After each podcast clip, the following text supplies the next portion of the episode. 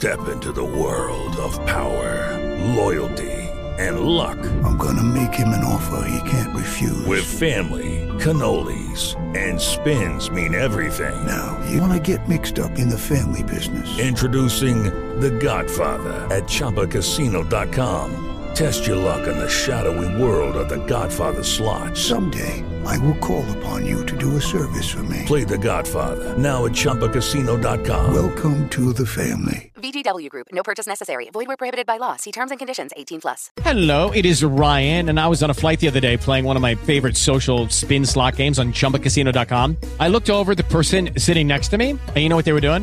They were also playing Chumba Casino. Coincidence? I think not. Everybody's loving having fun with it. Chumba Casino is home to hundreds of casino-style games that you can play for free anytime, anywhere even at 30,000 feet. So sign up now at ChumbaCasino.com to claim your free welcome bonus. That's ChumbaCasino.com and live the Chumba life. No purchase necessary. VGW. Void were prohibited by law. See terms and conditions. 18 plus. Podcastbook.it presenta Una carezza per Andrea, la storia di un uomo libero, un format ideato e condotto da Ivan Scudieri per raccontare la storia di un giovane volato in cielo troppo presto, Andrea Fernandez, e farlo attraverso le voci di chi lo ha conosciuto e amato, con chi ne ha condiviso momenti di straordinaria ordinarietà, gioie e dolori, progetti e passioni. Una carezza per Andrea, un podcast che vuole sostenere la ricerca per rispettare la volontà di Andrea di aiutare gli altri, sempre e comunque. Uno spazio in cui le porte saranno aperte a chiunque avrà voglia di partecipare e dare il suo contributo attraverso il più grande patrimonio che Andrea ci ha lasciato, i momenti di vita vissuta in sua compagnia. Per info e adesioni scrivi a info-podcastbook.it. Ben ritrovati cari amici di podcastbook.it, ancora una carezza per Andrea? Beh, oggi è una carezza non autorevole, di più, assolutamente, perché la carezza di oggi è quella del papà, Leandro. Ciao Leandro! Ciao Ivan, ciao a tutti. Allora, caro Leandro, eh, è arrivato il giorno. Eh sì, è arrivato il giorno. Ehm, è successo già che sia arrivato il giorno. eh, però no, eh, certo, era il, era il, momento, prima o poi doveva arrivare il momento, eh. servirà anche a me, altro che. Questo podcast, cominciamo da questo podcast, eh, questo percorso che abbiamo fatto insieme, abbracciandoci, tenendoci per mano, in qualche modo sostenendoci a vicenda. Che cosa ha rappresentato per te una carezza per Andrea?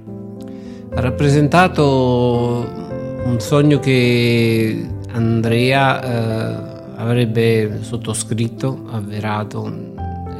Tutti lo abbiamo spesso detto che lui aveva un grosso, grosso, grosso terrore, che era quello di eh, essere dimenticato, perché tutta la sua vita ha investito sulla, sulle amicizie, sugli, sulla gente e tutti ti hanno voluto bene, quindi praticamente questo è il podcast è proprio il modo più il, più, il migliore per poterlo in qualche modo uh, proprio farlo contento. Uh, lui sono contento sono sicuro che sia contento che sia così. Insomma abbiamo collezionato quest'album dei ricordi attraverso momenti di vita vissuta che ti hanno in qualche modo aiutato a conoscere dei dettagli della vita di Andrea che ignoravi No, mi hanno aiutato a conoscere Andrea. Noi eh, da padre e figlio abbiamo cominciato a vivere una vita parallela eh, molto presto. Andrea non aveva ancora cominciato le scuole medie, già reclamava la sua libertà, la sua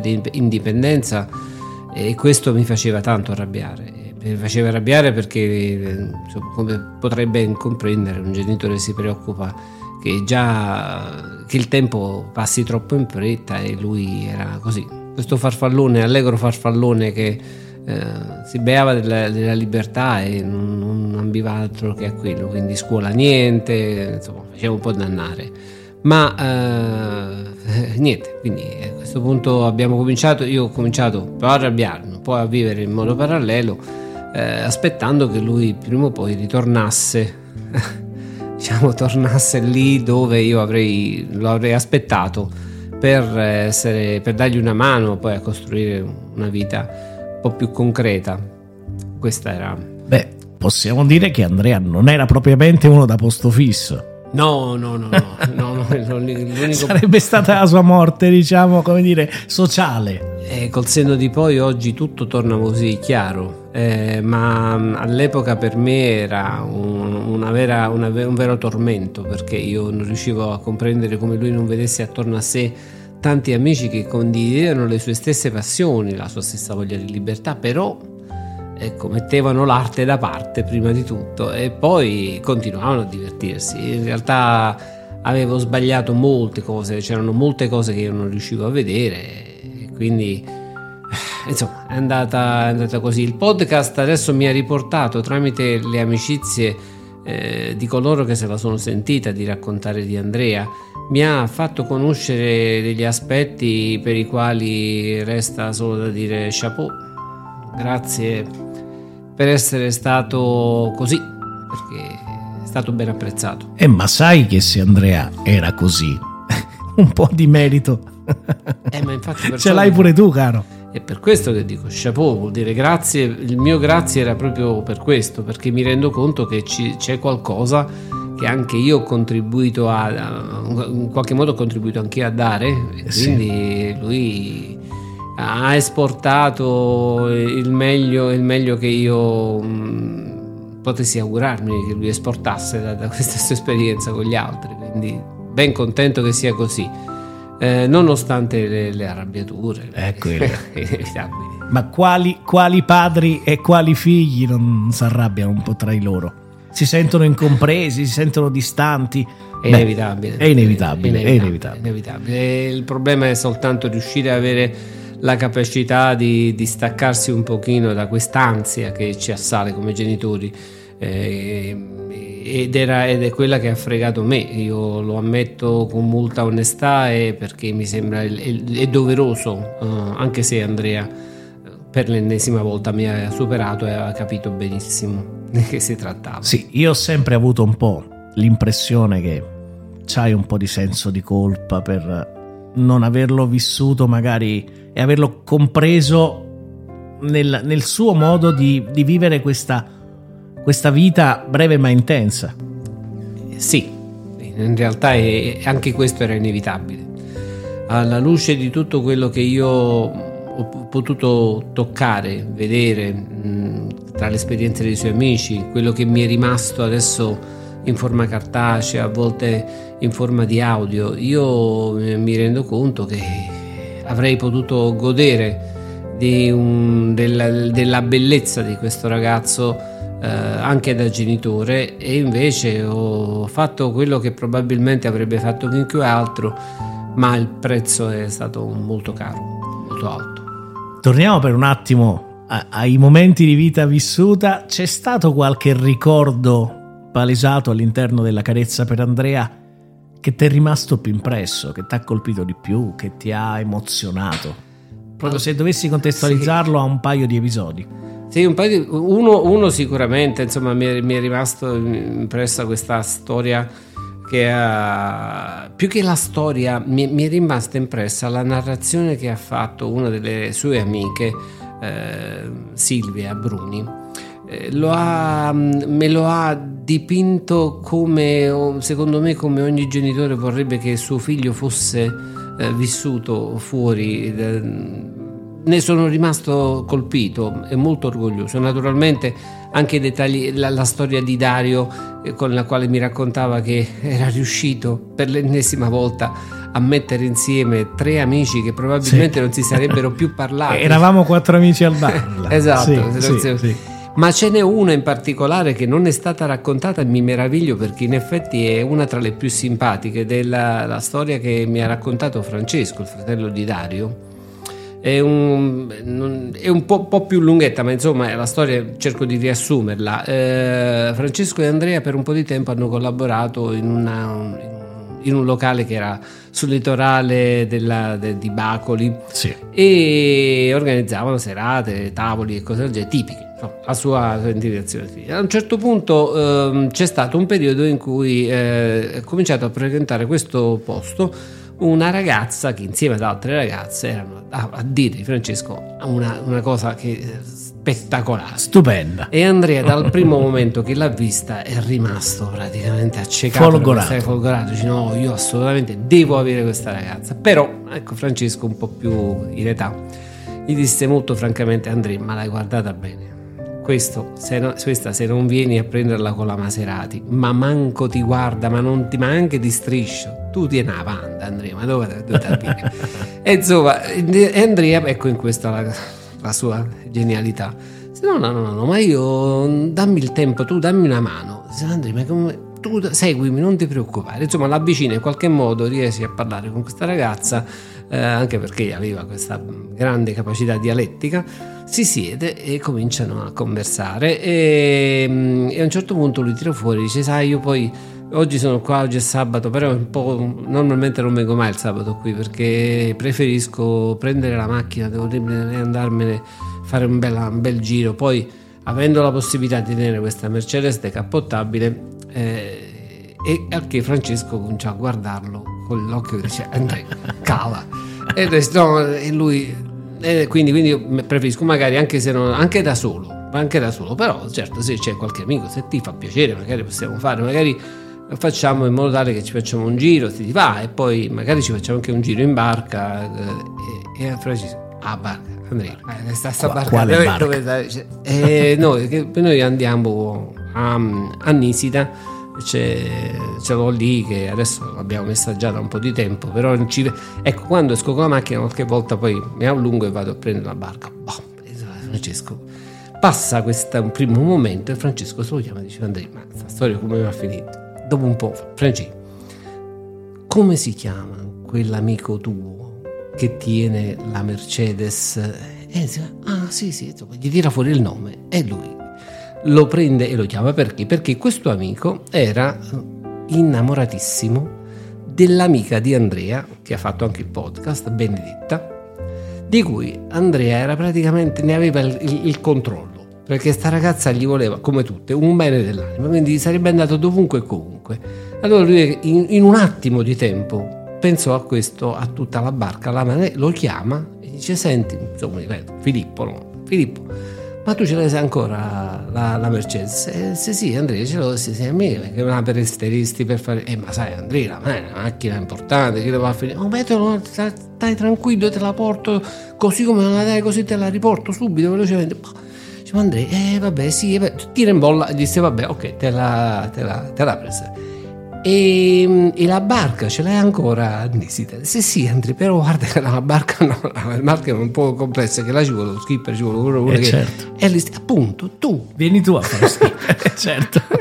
Al che- Problem solving. proprio, sì. Esatto, che Francesco rimase allibito dalla rapidità di esecuzione e, e questa cosa Si è successa. prestò. E questa cosa è successa. Lui è andato a prenderla in Mercedes, sono usciti, sono andati con la barca, naturalmente a condizione che ci fosse anche Benedetta Eh, con certo. lui che naturalmente doveva servirgli da, Sa- da- sai- controparte. sai se poter- hanno pure consumato, no? Eh, Non si sa, questo si questo sa. Francesco, eh, Francesco è stato molto come al solito Discreto. discreto e, e- è sta- però è stata una storia che è, eh, la fulmin- è stato fulmineo in un attimo di tempo mentre io ancora mi chiedevo tu, tu sta panda rota via e E lui già stava in Mercedes, già stava in con lo Mercedes. skipper. Eh. Fantastico. La storia di Fantastico. Facciamo un passo indietro. Primo figlio. L'emozione del primo figlio. Eh, quasi è arrivata così eh, all'improvviso, un po' come una pioggia d'agosto, non so se può essere un- un'analogia che conta, quando tu sei ancora lì a goderti l'estate dei tuoi vent'anni, arriva questa, questa notizia, c'era Andrea in arrivo. E, ed è stato naturalmente un percorso che abbiamo fatto io e Lina eh, partendo da- dal niente. Andrea è stato praticamente il tutto perché davvero siamo entrati in casa aiutati da amici che ci hanno aiutato a trovare casa e, e avevamo solo Andrea. Quindi Andrea è diventato il centro della nostra attenzione anche se ammetto che ero effettivamente ancora molto giovane e forse preso da- dall'euforia di tante cose, ancora un lavoro nel quale ancora oggi faccio, ma che innamorato di quel lavoro all'epoca, all'epoca con una vigoria sicuramente anche superiore, quindi mi dedicavo molto, anche molto al lavoro e non me lo sono probabilmente goduto quanto invece ha potuto fare Lina, che all'epoca non lavorava e lo, lo ha praticamente vissuto come un giocattolo. Io mm, ho, ho dei ricordi, una, una, cosa che sicuramente, probabilmente, non so se Lina ha avuto modo di, di raccontare.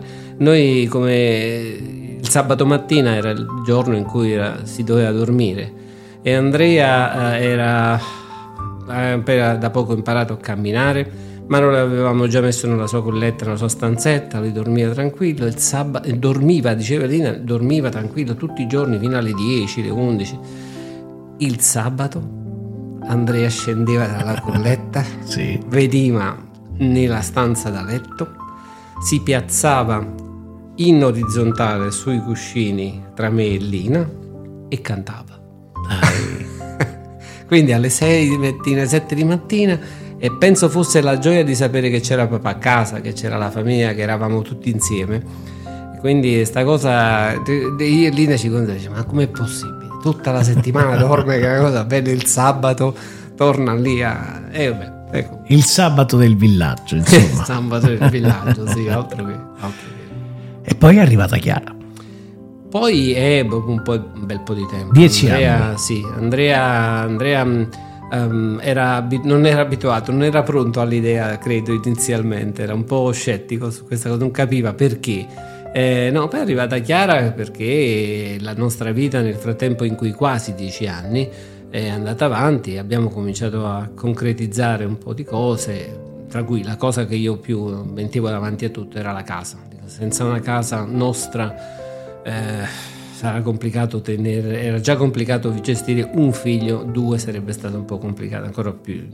Quindi Chiara è arrivata a completamento di un progetto che veramente era quasi perfetto, eh, maschio, femmina, eh, eh sì. ognuno, Chiara porta delle cose mie, eh, de, parte della madre, Andrea porta molto di, di, Lina e qualcosa anche di me. Beh. Io ero contento di avergli donato il colore degli occhi, questa è la cosa più... Io so che, che Andrea è stato un fratello attento e protettivo nei confronti di Chiara. Eh, altro che... Troppo? Anzi, No, no, no, no, mai, troppo Andrea non è mai esagerato in nessuna delle sue manifestazioni, o perlomeno eh, riusciva a fare tutto nella misura giusta. No, ehm, eh, inizialmente, anzi, ero, ripeto, un po' sorpreso, però poi ha cominciato a diventare protettivo, eh, ci, ci, giocava, la trattava anche lui come un, un, giocattolino all'inizio.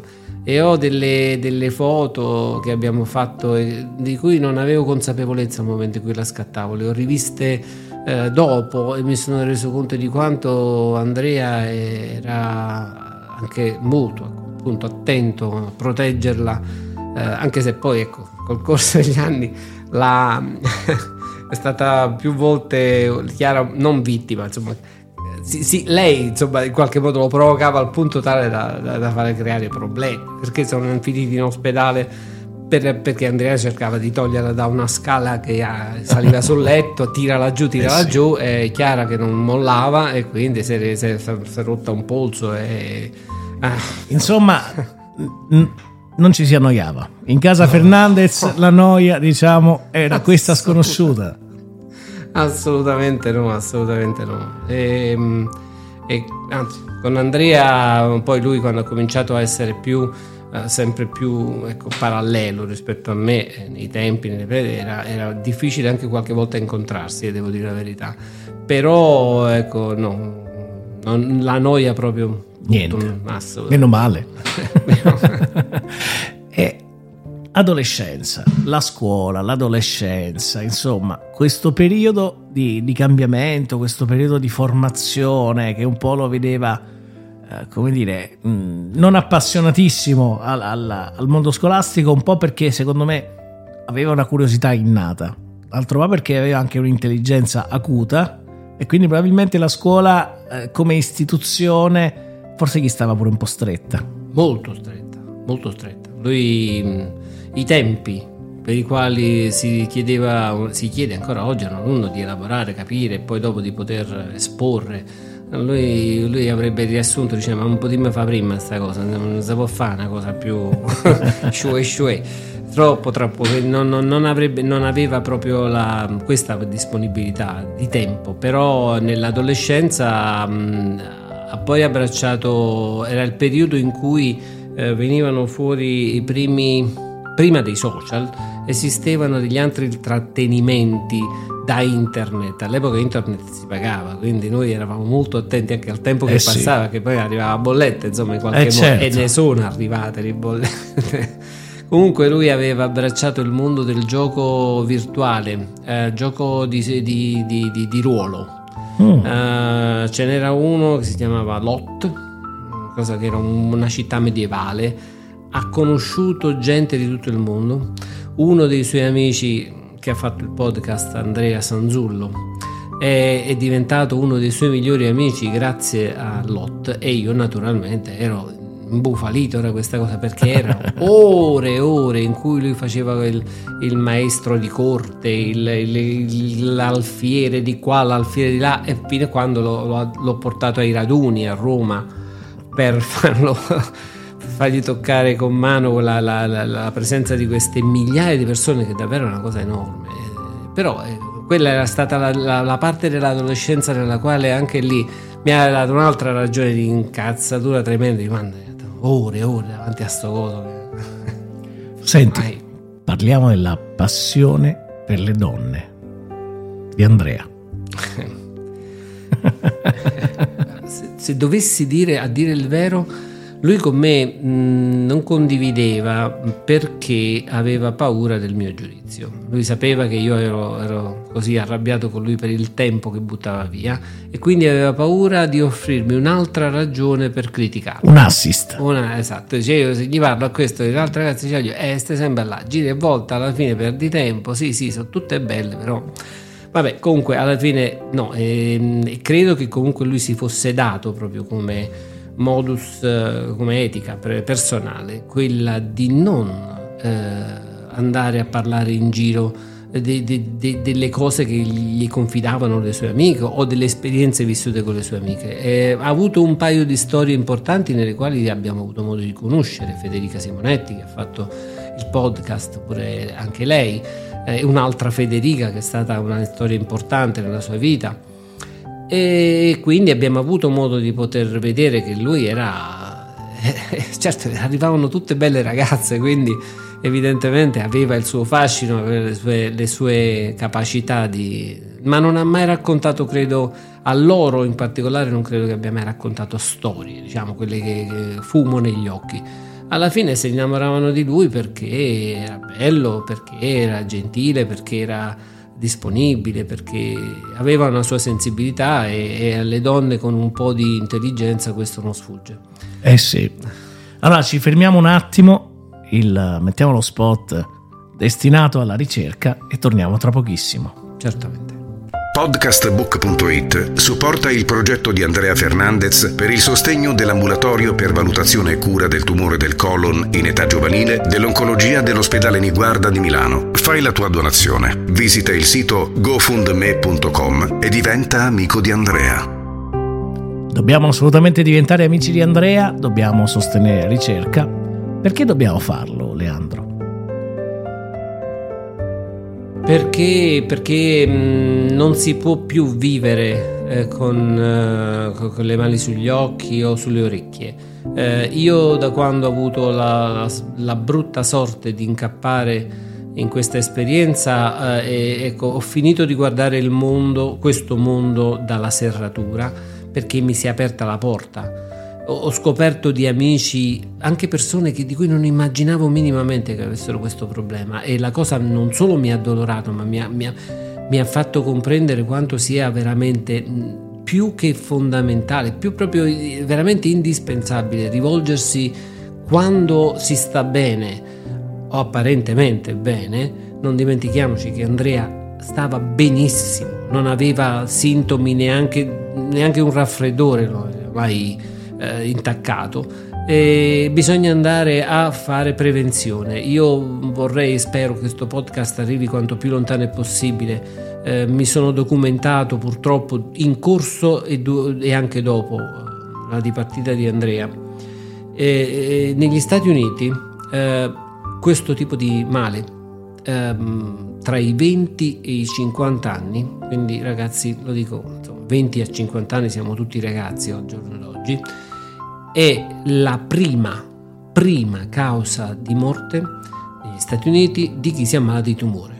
Cioè se ci si ammala di tumore si muore 8, 8 su 10 muoiono di, di questo tipo di tumore qui. Quindi Purtroppo noi nel mondo occidentale abbiamo la tendenza a seguire degli standard di alimentazione, delle mode di alimentazione che vengono proprio diciamo, da quelle parti. Ora non vorrei demonia- rendere demoniaco il, l'americano in generale perché io a loro devo la vita, vivo con loro tutta una vita, quindi, però certe abitudini sono veramente deleterie e quindi eh, bisogna andarci prima. Tra l'altro ho imparato seguendo i dottori, le terapie tutto il resto. Mi è capitato spesso di sentire un dottore che mi diceva eh, certo si potrebbe fare questa cosa per Andrea, eh, ma lui non sta proprio bene per poterla fare. E naturalmente il mio pensiero è ma se io stavo bene, se Andrea stava bene non saremmo, Effettivamente. qui.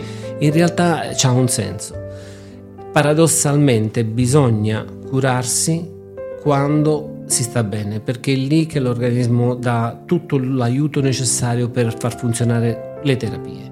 Eh, non bisogna diventare ipocondriaci, naturalmente, non è che ci si ammala anche senza avere nulla, però un controllo preventivo, oggi ce ne sono tanti di esami anche non necessariamente invasivi, per cominciare quantomeno a essere tranquilli che non si è in una condizione purtroppo come quella di Andrea, che era irreversibile già in partenza. Cosa ti senti di dire a tutti coloro che hanno effettuato una donazione? Abbiamo raggiunto anche un obiettivo abbastanza importante, come in termini economici non bastano mai, però dei segnali ci sono stati. E mi sento di dire che io non, da un lato non sono sorpreso, se, se avessi voluto, quando, quando, abbiamo detto addio a Andrea, ho detto, ho detto a, lui stesso ha detto io spero che tu non abbia mai dovuto, avuto debiti con nessuno di questi, tutta questa gente che sta qui, perché se avessi voluto avere oggi un euro di debito con ognuno di loro, io sarei in bancarotta oggi per doverlo ripagare. Eh certo. invece, invece sono stati per l'ennesima volta. Uh, alcuni di loro più di altri per una questione di disponibilità e ci mancherebbe, ma anche quel, quello sforzo piccolo fatto per me ha significato, ecco, è stata una carezza per Andrea. È stata una vera carezza per Andrea ed è un, un, un, come mettere un po' qualcosa da parte anche per il loro futuro, perché spero che la ricerca aiuti non solo a, a, a, ad ammazzare questo male che ammazza, sembra un po' un paradosso dirlo così, ma soprattutto a trovare una strada per prevenire eh, che, che, che queste cose possano ripetersi. Adesso entriamo nel vivo. E qua devi essere forte, perché voglio parlare del tuo dolore, Leandro.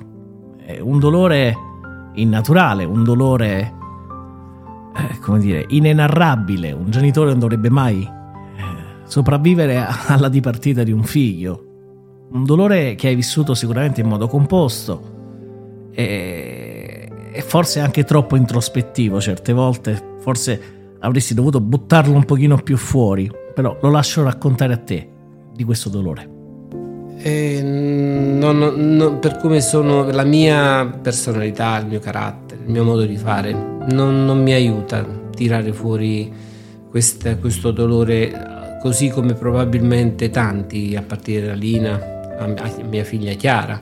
Eh, io ho sempre affrontato nella mia vita le cose peggiori trattandole per come meritano di essere trattate, cioè con, quasi con, con disprezzo. Uh, un po' come si fa con, quando i, si sta a scuola con i bambini che, ti, che ti, ti, ti, prendono in giro, ti danno noia e a casa i genitori ti dicono ignoralo perché va via da sé. E allora io cerco di esorgi, esorcizzare un po' l'effetto del dolore, uh, i, le conseguenze, i danni del dolore quasi tenendolo, tenendogli fronte così, un tentativo di dentro è la storia completamente diversa. E io trovo difficoltà ad avere delle parole giuste perché dovrei parlare per ore, eh, anche perché è un dolore che si rinnova e va insomma, a momenti, sono momenti in cui sembra che tutto vada per il meglio, possa andare meglio e poi ecco, si apre un cassetto, esce fuori una foto, eh, parli, ti chiama un amico e ti racconta di una storia e quindi ritorna tutto un po' allo stato iniziale. E io vorrei soltanto che non, non ce ne fossero più i genitori che debbono assistere a, a uno strazio del genere. E qui perciò torno al discorso di prima, eh,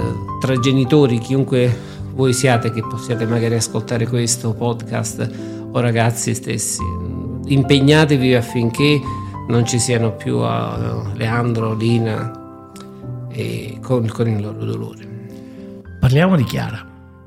Chiara, una guerriera, sta ragazza che ha preso sulle spalle una responsabilità importantissima, grandissima, che ha dovuto sopportare il suo dolore di, di, di, di donna giovane che ha dovuto in qualche modo eh, anche, non dico sopportare perché forse non è la parola giusta, ma che ha dovuto avere veramente queste spalle molto larghe perché poi tutti tendenzialmente si spostano il loro amore, la loro attenzione, il loro affetto, il loro dolore anche nella direzione di Chiara, si aspettano da Chiara eh, quella parola che può ricordare Andrea, quel, quel, quel gesto, quel, quel modo di fare, eccetera cosa ti senti di dire a tua figlia? Io mi sento di dirle mm, brava, brava perché fino ad oggi in realtà non ha fatto altro che fare esattamente quello che ti ho appena, ho appena provato a spiegare io. Ed è stata bravissima mh, mm, come non potevo aspettarmi di meno ma non mi, non, per certi versi non mi meraviglia. È stata esemplare per molti. Uh, diciamo che nel, nel corso di questi ultimi quattro anni, i primi tre, mh, mm, io mi ero preso un po' la briga di, di tirare un po' le redini, tirare il carro per le redini perché loro, sia mia moglie che mia figlia, erano un po' veramente scioccati da quello che poteva mai accadere. Poi nel momento in cui quello che è accaduto è accaduto, si sono invertite le parti e allora io sento di dire a lei come a Lina grazie per eh, tenere testa a me con tutti i miei uh, come dicono in inglese, up and down, alti e bassi. alti e bassi, nei quali quando sono bassi sono veramente bassi. E, mm, quindi è, è, soltanto una parola semplice, io dico spesso, se si potesse mai spiegare quanto c'è in quelle, in quelle poche lettere di cui la parola grazie è, è fatta, saremmo eh, avremmo raggiunto il massimo della, delle, nostre, delle, nostre, capacità di, di, comunicazione, ma non ci si riesce perché grazie è troppo piccola per veramente spiegare il senso di gratitudine che uno che si ha. E Alina? E Alina, Alina abbiamo fatto 35, facciamo 36. eh, Lina, Lina, che cosa posso aggiungere? Eh, lei ha... Mh, mm, differenza di un, di un padre, una madre credo che abbia un legame diverso, molto mh, mm, fisico. Eh, quindi eh, io non, non, non, trovo, che anche grazie mi sembra ancora più di che, che, che con Chiara, mi sembra una, una parola piccolissima. Lei ha nel, anche lei una grossa capacità di ritenzione, eh, no, tiene dentro di sé le cose che magari qualcun altro farebbe esplodere in modo anche plateale. Lei invece è sempre molto composta, a volte troppo, e, e, quindi riesce, riesce, a essere quella nella quale, nella quale si trova quasi la normalità. A volte io mi chiedo come faccia ma non ho ancora avuto il coraggio di chiedere a lei come faccia, perché sono sicuro che è, è, è quella parte della, della, donna quella forza femminile una, che, che, che ci supera di tantissimo nella media. Noi uomini non arriviamo a queste performance di, di gestione delle, de, de, dei grossi sentimenti, siamo molto più, più in basso.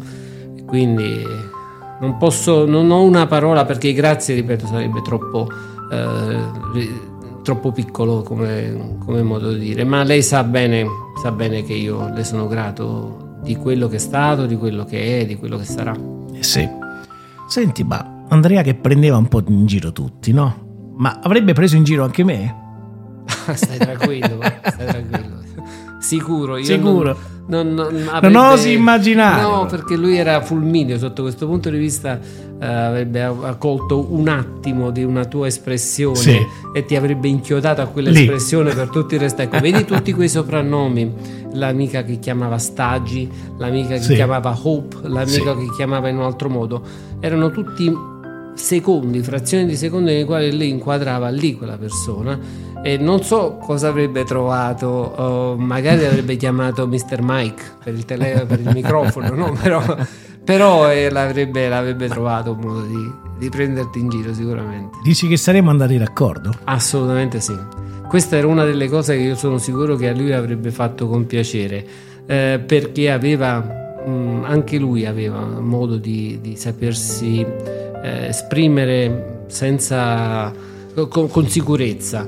Eh, a scuola, quando non, quando non studiava, eh, si distingueva per questo perché tutti gli insegnanti in ogni ambito elementari, su- medie superiori si arrabbiava- erano arrabbiati dal fatto stesso che lui avesse delle capacità espositive, capacità di, di- se, avesse- se le avesse riempite di contenuti, quelli là della storia, della matematica, sarebbe stato una cima. E invece lui era... Era Andrea. Era Andrea, quindi... Quindi non andava bene. No, Giulio Cesare, la matematica, questo non ci azzeccava proprio niente con lui. Prima di salutarci, questo podcast, che cosa vuoi dire? Voglio dire che dipendesse solo e unicamente da me e se potessi trovare modo di farlo durare per sempre lo farei. Però mm, ecco, nella vita nulla è per sempre e, e poi non mai dire mai. Io dico soltanto che è stata, dico a te, anche a te, grazie, non so quanti altri, devo dirla sta cosa, quasi non sembro più credibile.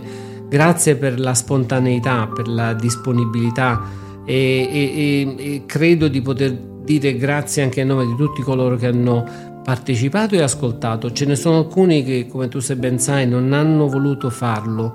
E questa è l'occasione nella quale io- sono sicuro di poterti dire non è certo per mancare di, di rispetto alla tua iniziativa che è lodevolissima, ma perché loro veramente non vorrebbero mai mettere la parola fine a- ad Andrea. E questa probabilmente per loro sembrava quasi come mettere un po' il fiocco su una storia che si chiude con un, con una- con un podcast, con un'intervista che parla di Andrea.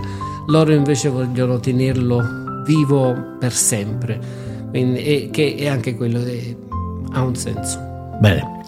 Grazie Leandro, grazie, Grazie te. grazie per la fiducia che mi avete dato, ovviamente questa responsabilità importante che ho provato a, a sostenere, diciamo nel migliore dei modi. E, e niente, finisce il podcast, ma Andrea continua.